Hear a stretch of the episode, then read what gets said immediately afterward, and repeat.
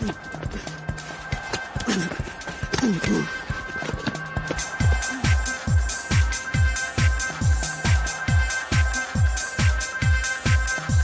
listening to the Try and Tackle podcast with your host, Province Sports Mobile editor Patrick Johnston.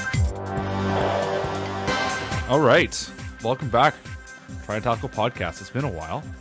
I am Patrick Johnston. As always, we're doing a bit of an extended show today, bringing in a first ever guest. We're going to bring in Bryan Ray from uh, Americas Rugby News, and later on, we'll have our usual uh, our usual buddy Curtis Reed from This Is American Rugby. But up first, sitting in a, the Ottawa airport, I believe, waiting to head back to Halifax, Bryan Ray. Bryan, how are you? I'm doing great. Just uh, hanging out here in the airport. Is uh, is it Ottawa Airport as sensational as we all can imagine it is? You know, this is. Uh, I've been here a couple times, but only briefly. So this is my first time I actually get to hang out and check out all the the scenes. They've got a nice little uh, running fountain. You can throw your pennies and such in, but uh, you know, it's it's pretty standard. It's not quite the palace that uh, Pearson Airport is in Toronto, but it's it's quite nice. All right, Bryan. Uh, let's cut to the chase. We're here to talk rugby. Um, you actually were in Ottawa for uh, the last uh, home test, anyway. Uh, I was in Halifax, actually. were Halifax, you? I the, thought you were uh, in Ottawa. I had this crazy idea that you were. game. Never mind. I'll just. You're at the Halifax game. All right, fine. Yes, yes, yes. But you were the last guy to see the Canadian team on home soil. We've we've, we've, seen one game true. of them abroad. Uh, tell me what you think of this team. Uh, I've I've written a lot about what I think. I'm curious to hear what you what you really think. You know, there's there's a lot of positive things. He's had a really really rough stretch coming in. I mean, everyone's going to say the same thing. You look at the record. Um, but looking at the performance, they brought in Leo Crowley. He's really changed up the system since he's came in, and he's just arrived uh, just prior to the Pacific Nation. So uh, there was always going to be kind of a, a betting in time to see how they adjusted to that system. You can kind of see them uh, making little improvements to that. Um, they got the big win in Halifax. They got the win uh, on Wednesday in, against Georgia. So I mean, that's, those are huge positives. Uh, I think the defense looked really good in those games. But then I just got around to uh, a chance to watch that Fiji game today, or at least most of it. I'm three quarters of the way through, and uh, it, it's hard to say. I, I thought they might have looked a little tired, which again is understandable. If after three games in what eight days, um, they're going to look a little bit beat up. Uh, but it's it's one of those where you know the, the offense just looks a little bit stilted. Maybe it's just because they've had to chop and change. We haven't allowed, had a lot of consistency there. The defense looked a little flat. Is that because they're tired? Is that because uh, was it a strategy not to shoot up against those Fijians with the steps? I'm not sure. Um, it's really hard to say. We, we want to be as optimistic as pro- as possible, obviously, um, but uh, we really won't won't know where they're at until that Ireland game, until that first half is up, and we will have a better idea of where they're at. Uh, it, it's just so hard to to figure it out with with so many changes in the lineup from, from you know one game to the next. We've got guys, you know, Cudmore and, and Jebb have just returned to the team. Um, you know, they, they look okay, but it's, it's I think it's going to be a challenge heading into this World Cup for sure. For you know Canadian fans who want to believe in that what this team is capable of, we've seen glimpses of it. The thing that stands out the most for me is something that Crowley really hit home at the beginning of the summer when I was asking him about the likes of Callum Morrison and, and Tyson Nagudi, a couple guys who were in the mix early on uh, in the back Yeah. row.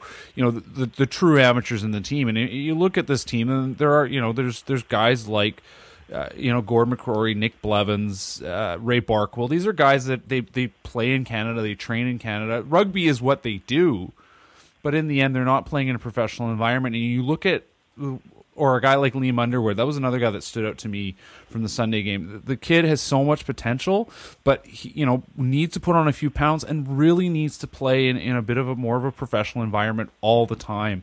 And and you know the benefits that the Canadian squad would have from having everybody being professional, having a little more depth. You also look at how Crowley picks his team. He he he literally says consciously that there's an effort to try to build out 30, 35, even 40 players who he could mix and match from, you know, as if you know, as if this were the All Blacks where you get that many guys that you can mix and match from. I don't think he thinks he's ever going to create that, but nonetheless, raise the standards of the guys you know that are a bit below the first choice. I think there is a definite difference between first choice and second choice. That that to me has been what we've seen the most of this year.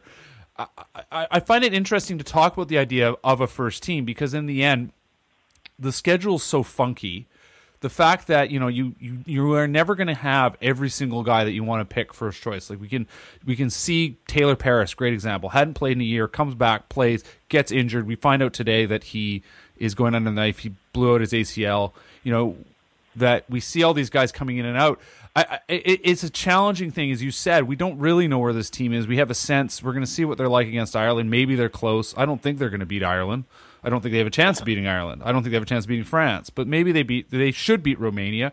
Maybe on a good day they beat Italy. To me, that's really what the target is. They have to beat Romania, and they have to at least be close to Italy. Is that really what we're going to assess with in the end?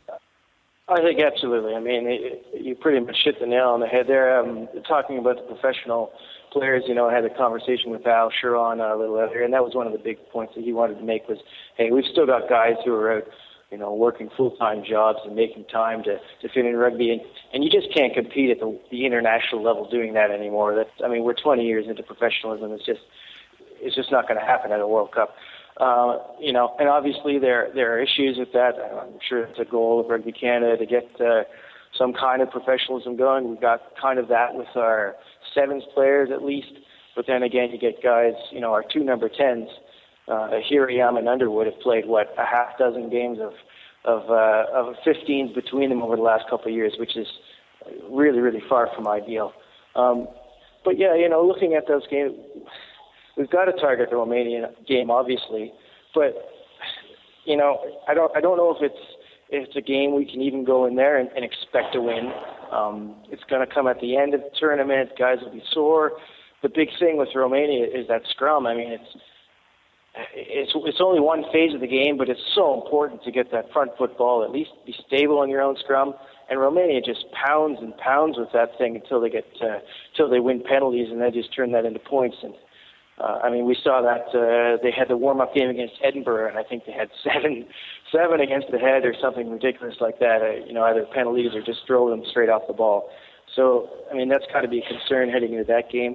If we can avoid the scrum at all, uh, at all, uh, you know, all costs, then then maybe we can get away with a win. I think we're we're much better in the backs. We've got uh, probably a better flow, better system going on, but but that's going to be a it's going to be a battle. And, and Italy, you know, Italy. I haven't had a chance to watch the game of the weekend against uh, who was it? Was it Scotland? They just played, and it was it was um, um, it was against uh, no Scotland. Almost beat France. So who the heck was Italy playing? I mean, oh right, right, They had the double headers. they played Wales. Wales, yeah, that's right. Yeah, uh, and uh, yeah, poorly happily. But yeah, um, you know, Italy looked completely out of sorts a week ago against Scotland, and it was forty-seven to yeah. six, something ridiculous. Um, then they, I guess they had a better showing. I haven't watched the game, but they, they obviously were a little bit better. So, you know, I, I'd like to think we can compete against them. Uh, if if Italy has an off day, Canada has a good day, I think there's a shot. France, you never know what they're going to get. Um, you know, I, talking about whether there's an A and B side, that was one of the things that Crowley pointed out early in the year, where he, uh, kind of a lesson he learned from 2011, where he pretty much had the same lineup every game the guys really looked shellacked at the end. Um, so he wanted to avoid that. So I think we'll see some. I think France is the game we have uh, a few days rest. That's probably where he's going to throw in kind of a B side, kind of a mixed match kind of thing. Um, so yeah, that'll be a struggle. You never know what's going to happen with France. I mean, hey, Tonga beat them at the World Cup last time, so yeah. anything can happen. But but yeah, I think everyone agrees that those Ireland and France games is just a step beyond. So yeah, we'll we'll target those games. Uh, hopefully, we can get the Romania game. Italy, who knows? You know, as, as long as we put in a good performance, I think, I think the fans will be okay with that. Really, that's that's all we're asking is, is that the guys go in there and play with, uh, you know, play with everything and and try and minimize those little silly errors that seem to be creeping up in the last couple of games, anyways. The the thing it's interesting you mentioned Romania in that game against Edinburgh. Yeah, I mean it was such a weird game to watch. I went and watched it. You know, the Romanians actually posted it, and you watch the game, and you, yeah, absolutely, the scrum is exactly what you expect. These are the Romanians. This is what they do. The rest of their game was just it was so shockingly bad. I'd forgotten, even though Canada's played them two years in a row, I'd forgotten how little they have outside of that tight game and it's really just ten man rugby. I mean, that's that's been their game, right? It's, yeah, it really is. Kick it to the corners Yeah. and, and try and go for those driving balls and, and try and get those scrums as, as much as they can. It- um, yeah, they're very limited. The, the wingers almost never see the ball. it's it's going to be challenging. I mean, and then you mentioned the schedule, which goes it goes Ireland on the nineteenth, then a week off. They play Italy and Leeds. Then it's France midweek, and then it's Romania Yeah. on the following. Is it Tuesday? I guess. Yeah, I think there's a, Um, right? Yeah. And Yeah, and so is. so you look at how that plays out. You know, you're going to probably go with your first team against Ireland, which means you also have a week to keep your first team together, play them against Italy. The France Yeah. game could be a total blowout because they have to play the second team, and we'll see what happens. We'll see how that plays out because, as you said, that Romanian game, you got to believe that they're going to want to put their best scrum in. I'm curious. You have to. I'm curious. What do you think that? Scrum will look like, you know, in terms of Well- especially the tight five. I mean, it's it's Well, tough to judge I, after I mean, four. You from, from what we're looking at right now, uh, I mean, we just saw Marshall. He's already carrying a back injury and a, and a knee injury. I guess he's sort of mostly through that stuff, but then he goes out and what it, it looks like a rib kind of thing he's got uh, from the opening 10 minutes in that Fiji game. So, I mean, he's kind of walking wounded. If he even makes it to the tournament, I, I might be a little surprised. Um, I think Doug Wooldridge, regardless, is our best tight head. Um, Hooker, I mean, set piece wise, Carpenter hasn't quite worked out. Uh, Piffero is, you know, he's, he's steady. I think is probably going to be Barkwill. He's worked, uh, he's done the most work in the scrum. He's got a lot of experience with beside Wooldridge with the uh, Ontario Blues over the last few years. Um, Loosehead kind of seems like a an interesting decision. I think I, I think second row is pretty pretty much Cudmore, um, and it, it'll either be Sinclair or Olmstead, depending on where uh, depending on where Jebb plays. Whether because he did roll out six the other day, so he could be at six, he could be second row, but that's pretty much uh, pretty much an easy one. The question really is Loosehead do they opt for Buydens? Do they opt for uh, DJ Sears-Duru? Um, you know, looking at their game plan, there's no question that DJ gives them the most uh, dynamic options in a loose. I think that's pretty obvious for see. Uh, the question is, do you go for the steady experience of Buydens to start, or do you full to go? You just guns all guns blaze, put out DJ and see if he can do some damage early on, knowing that with his inexperience he might make a little mistake here or there. But so so that's a question. I don't think I don't think his inexperience is really that much of an issue in the scrum. He's just such a, a beast already. So so strong, so physically powerful. Uh, he's looked pretty good, almost surprisingly good in the scrum. So you know, for me, I would start DJ, um, but it's a tough call. It's uh, that's one that, that they're going to have to sit down and, and iron out. But but for me, I, I think you've just got to take the risk. You got to play DJ and hope he makes some crazy spin move like he did the other night against Georgia. it's uh, it's an interesting one, and that's certainly one that I've been looking at. Uh, I just, if you go with the form chart, I just don't see how you don't pick Sears-Duru. Uh, Buydens has, Yeah. has, I think, struggled this summer. Maybe he's carrying a bit of an injury. Who knows? He's had a hard time. He, I think he's also had a hard time adjusting to the, the new system they're, they're using with you know, him having to I be mean, we- first receiver, that we've kind of seen thing. him. Uh, yeah, we've seen him line up at first receiver so much, and that it, it doesn't really suit uh, Hubert. I think he's a, a better support player. Um, you know, he's getting the ball. He's not a really dynamic catch it flat-footed and then accelerate really fast. That's not really him. Um, so yeah, I think I think there's some issues there, and I would agree. I, I would start DJ. I think uh, it is going to be interesting. And just to flip back to the, the fly half question, I've been so impressed with what Nate Hirayama's been able to do this summer, and and uh, you know that the goal kicking performance from the sounds of it, we of course didn't weren't able to see it, but the, uh, against Georgia gave some pause. I thought, given you know how how much they've struggled in that, even with uh, dismissing James Pritchard, that you know that Gordy McRorie's had some trouble there. Connor Braid, who I think if you went on paper, said who's their best kicker on paper, it might actually be him. Had a tough go of it on Sunday. Uh, Just it, to me, Hirayama is the out and out first choice fly half. Is that a fair thing to say? Uh, yeah, and I, I- I think it's uh, I think it's a surprise. I think a lot of people would have looked to and and uh, and probably pegged Underwood to take that. He's got so much talent, so much potential. He's a bigger guy. He's generally a little bit more committed in defense, but he's been out for so long. He Yeah. just looks uh, rusty. And Hirayama for me has been a surprise. Um, you know, I was kind of iffy on him when when they uh, they, they pulled him up just because he's he's really just been a seven specialist for so long. But you can't deny his uh, his talents. I mean, his kicking off both feet has been exceptional. Um, the goal kicking is actually kind of surprising. He's done well there too. His defense hasn't been. Uh, they've kind of figured out their defense around him, so he doesn't get exposed really. And even when he's had to make his tackles, he's made them. So I can't really complain there either. Um, you know, every now and then he'll make a kind of crazy decision, maybe go for a 50-50 pass that's not on. But I, I would agree that Hirayama is probably the guy uh, going forward. Um, and with the kicking issue, yeah, I mean, it, it looks like Hirayama will take it. Um, going in, I would have thought, you know, obviously with Pritchard out, I would have thought McRorie would be the guy. He's looked really good at the Wolfpack, but uh, he's again he's he's struggled a little bit for the posts. So I, it's probably just a, a matter of going with who was ever in form at the time. Um, I like Braid, but I, I haven't seen the whole Fiji game, so I haven't seen all his his kicking attempts there. But uh, but he's another guy in the past who's been kind of hot and cold. So uh, you know, if, if Hirayama's the form guy, then then he's the kicker. And uh, yeah, it's um, you know we'll, see we'll see how he goes. But but he's looked pretty uh, pretty all right. He gives us certainly that attacking flair. It seems to me that if say Hirayama's goal kicking is on, then that means you can pick Phil Mack and leave McRorie as the backup. I, I, I, to me, it's a no, no doubter in terms of in terms of the actual on field presence. But that goal kicking does seem to be McRorie's advantage right now over Mack, or at least it had been. Well, uh, they're two very different players. Um, you know, if Mack makes such an impact off the bench, mm-hmm. um, he can come on defenses are tiring those last 25, 30 minutes, and he's got he's just so ridiculously quick around the breakdown. He's world class there.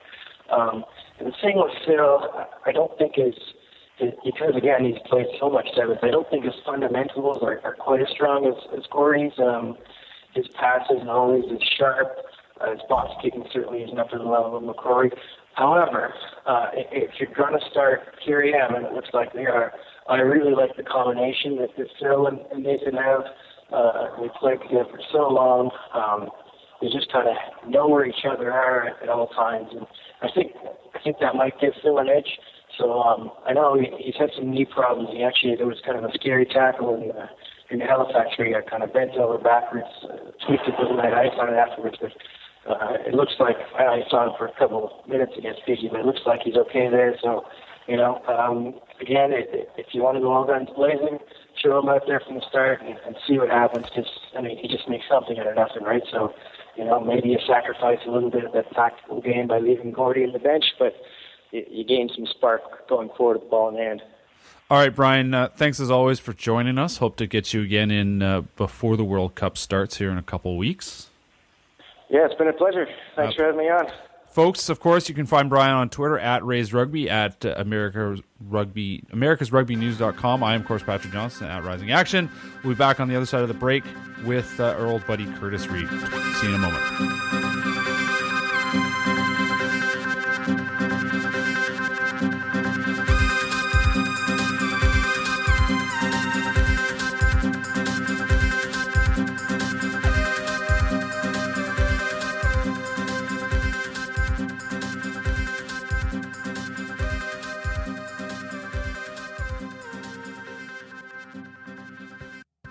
All right, welcome back, folks. As promised, Curtis Reed from This Is American Rugby's on the line. Curtis, uh, you're you're in Seattle. How you doing?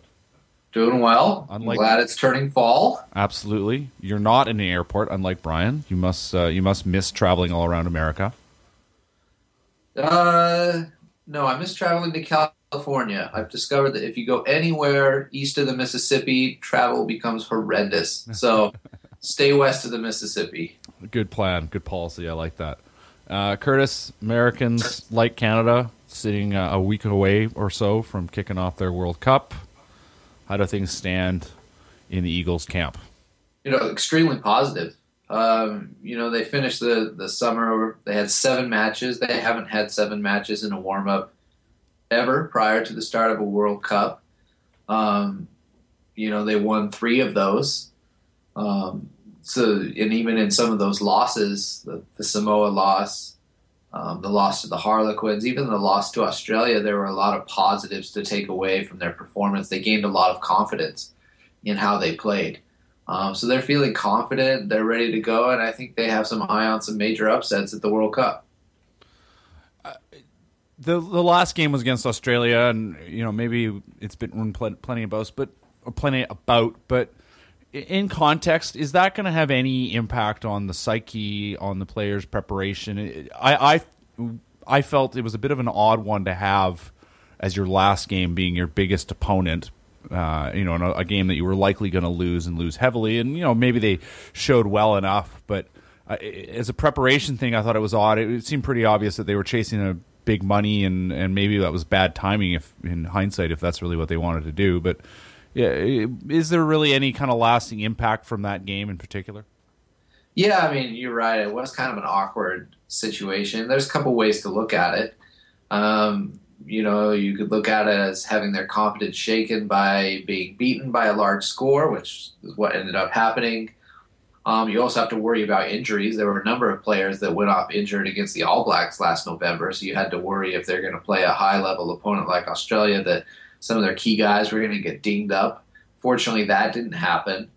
Um, you know, but I think they took a positive angle to it and they thought, you know what? We're going to test ourselves. We've had a great summer. We're going to test ourselves against the best team that we possibly can at the moment outside of New Zealand.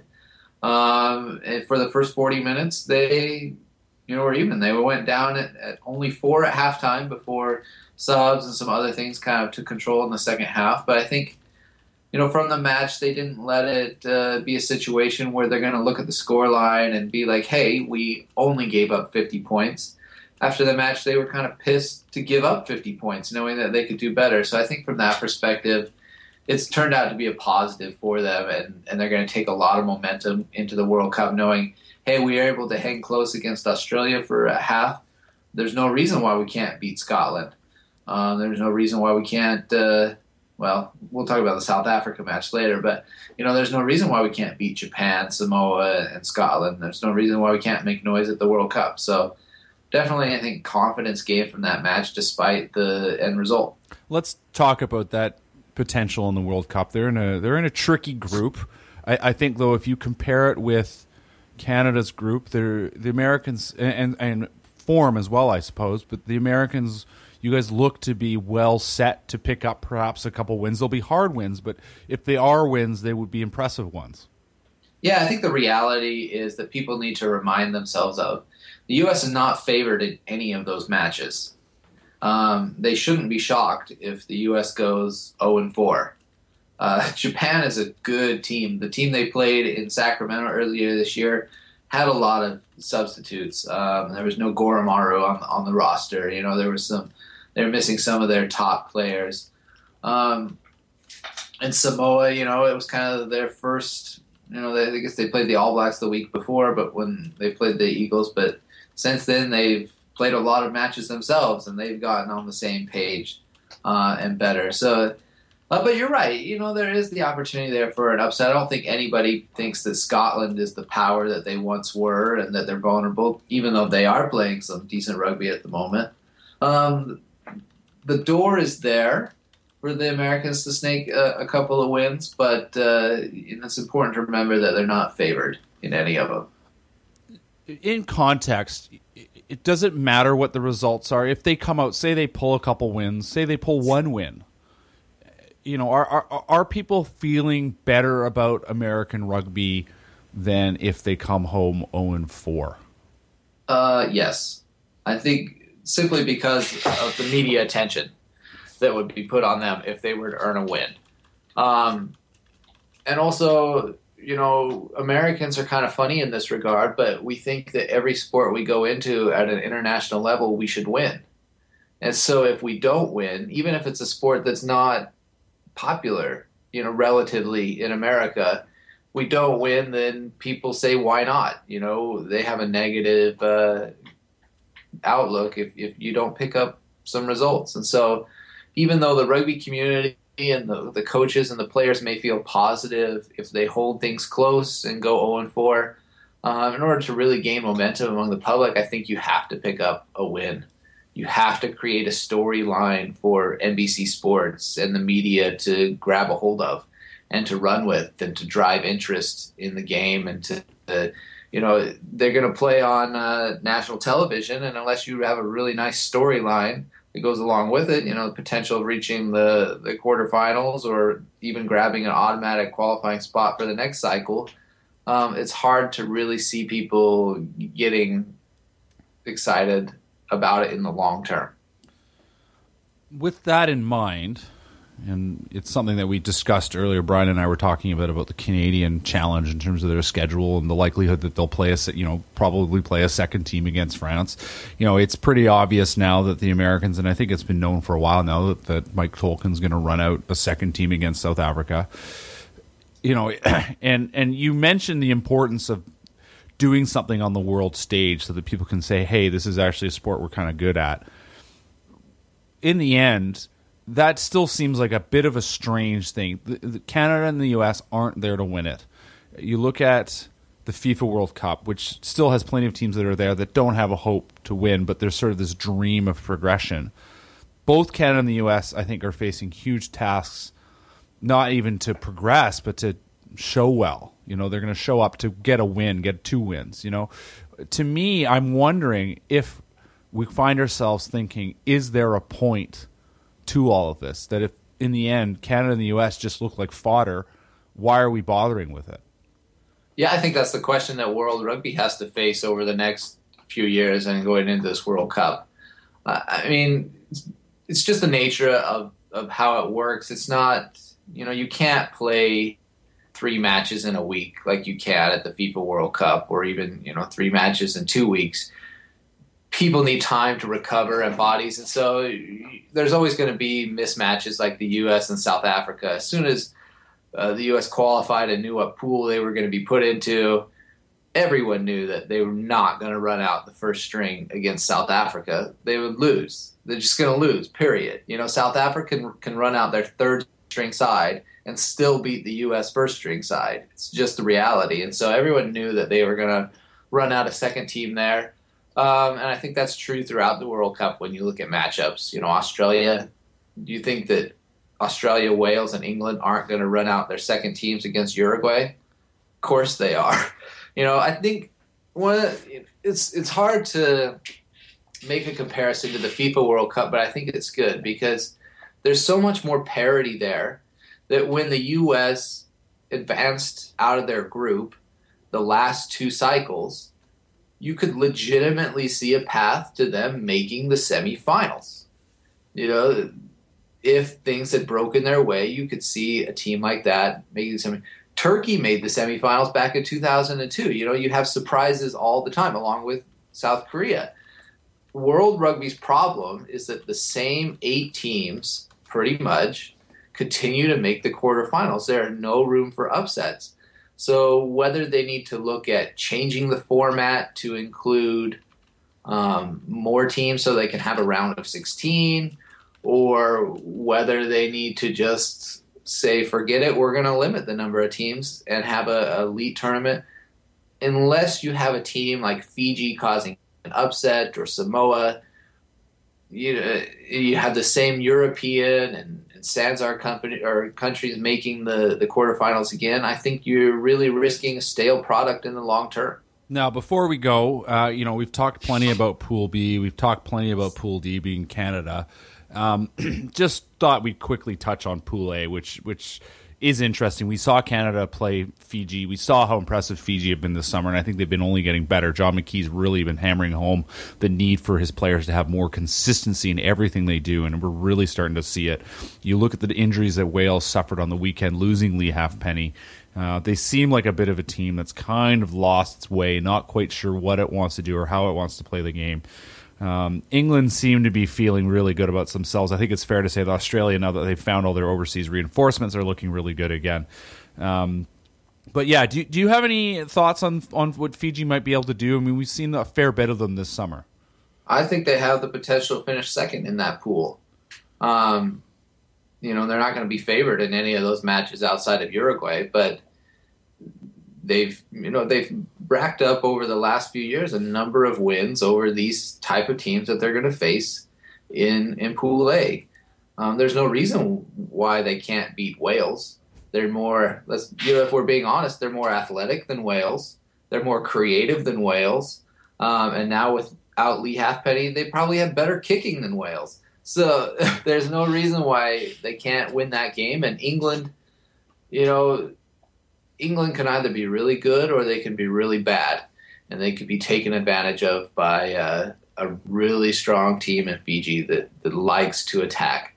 Um, you know, that's to me, that's the hope for having an interesting World Cup, really, outside of the, the semifinals and maybe the quarterfinals, is whether Fiji can sneak past those those teams, and they have no reason to think that they can't. I think honestly, from my chair, you are actually maybe underselling things in Pool B a little bit. I look at how you know how well Samoa has shown at times, but how much they've struggled. That Canada almost beat them. Uh, you look at Japan, as you said, you know they're they've been a bit under strength, but now they should be back at full form. And in the U.S., I mean, I think if the U.S. has its day, it could win. It could win enough. It could win three games to find itself in second place. I actually think there's a chance of that. Um, the only pool that you really look at, go, huh, I'm not really sure what, uh, or I'm not really keen on how good the rugby is going to be. I think is pool um, Pool C, which is the All Blacks, who you assume are going to win, Argentina, who you assume is going to finish second, and then Tonga, Georgia, and Namibia. You kind of think you got to think that Tonga's probably got the advantage over Georgia, although you know you never know with them from week to week. And of course, Georgia has their powerful scrum. Um, but I, I, I worry about Pool C because of the fact that that's the pool that New Zealand is in, and that's what New Zealanders are going to be watching. And I and, and, we know how much pull they have on the international stage, and rightly so because of the fact they love rugby so much. I do worry though that people are going to sit back and say, "Man, this World Cup sucks." Yeah, I, I would agree with that, unless you see Fiji or a team like Japan or Samoa grab one of those quarterfinal spots because then suddenly, I mean, I don't remember the the quarterfinal matchups off the top of my head if they're done by pool or if they're done by rank. I don't remember. Um, but then all of a sudden, you have the potential of, of New Zealand playing somebody they're not used to playing in the quarterfinals, um, and I think that would spice things up a little bit. Uh, you know, it's it's it would be nice, I think, for World Rugby, not so nice for the fans of these countries and nations, but it'd be nice, you know, if uh, a team like Wales, England, or even Scotland missed out on the quarterfinals, and not only that, had to go through qualifying for the World Cup. I think it would make them appreciate what other nations have to do a little bit more, and maybe open up some possibilities for a shakeup down the road for a more fair uh, shake to tier two countries. Uh, it just so just to touch base on that, it's Pool A and Pool B that are paired together for the quarterfinals, and Pool C and Pool D. So the All Blacks would face this, uh, assuming the All Blacks win, the All Blacks would face the second place team in Canada's pool, which is going to be probably Ireland or France. Uh, so yeah. you know, I mean that that itself is a tantalizing quarterfinal right there. So, but even even still, you know, with the large uh, Pacific Islander population in New Zealand, the large Fijian and Samoan communities. If those two nations were to make the quarterfinals, I think you would definitely see some yeah. buzz down in New Zealand, anyways. All right, Curtis. Thanks as always for joining us. Uh, we'll, we'll, probably try to touch base before the World Cup launches. Of course, we're we're inside almost two weeks now from it, uh, or uh, one one week, I should say. Wow, that seems amazing. Inside almost a week now from it kicking off and uh, you know we'll try to maybe touch base uh, as things get rolling and, and, keep things going. Of course, I am heading over there, and uh, we'll, we'll, see how things play out. Yeah, uh, I'm extremely jealous. I'm, you know, I don't want to say stuck in Seattle because Seattle is a wonderful place, but uh, wish I was heading over there with you. All right, buddy. Folks, as always, try and tackle. You can find us on iTunes. You can find us uh, on various other podcast players. If you go to theprovincepodcast.com, uh, we're also on TuneIn. We're on Stitcher. You can reach me, of course. I'm on Twitter at Rising Action. Curtis is uh, at This Amera Rugby. Bryan Ray is at Ray's Rugby. Uh, we'll see you again very soon. You've been listening to the Province Sports Try and Tackle podcast with your host, Province Sports mobile editor Patrick Johnston. Find this and other great sports podcasts in iTunes or subscribe using your favorite podcast app by clicking the links available on theprovincepodcasts.com.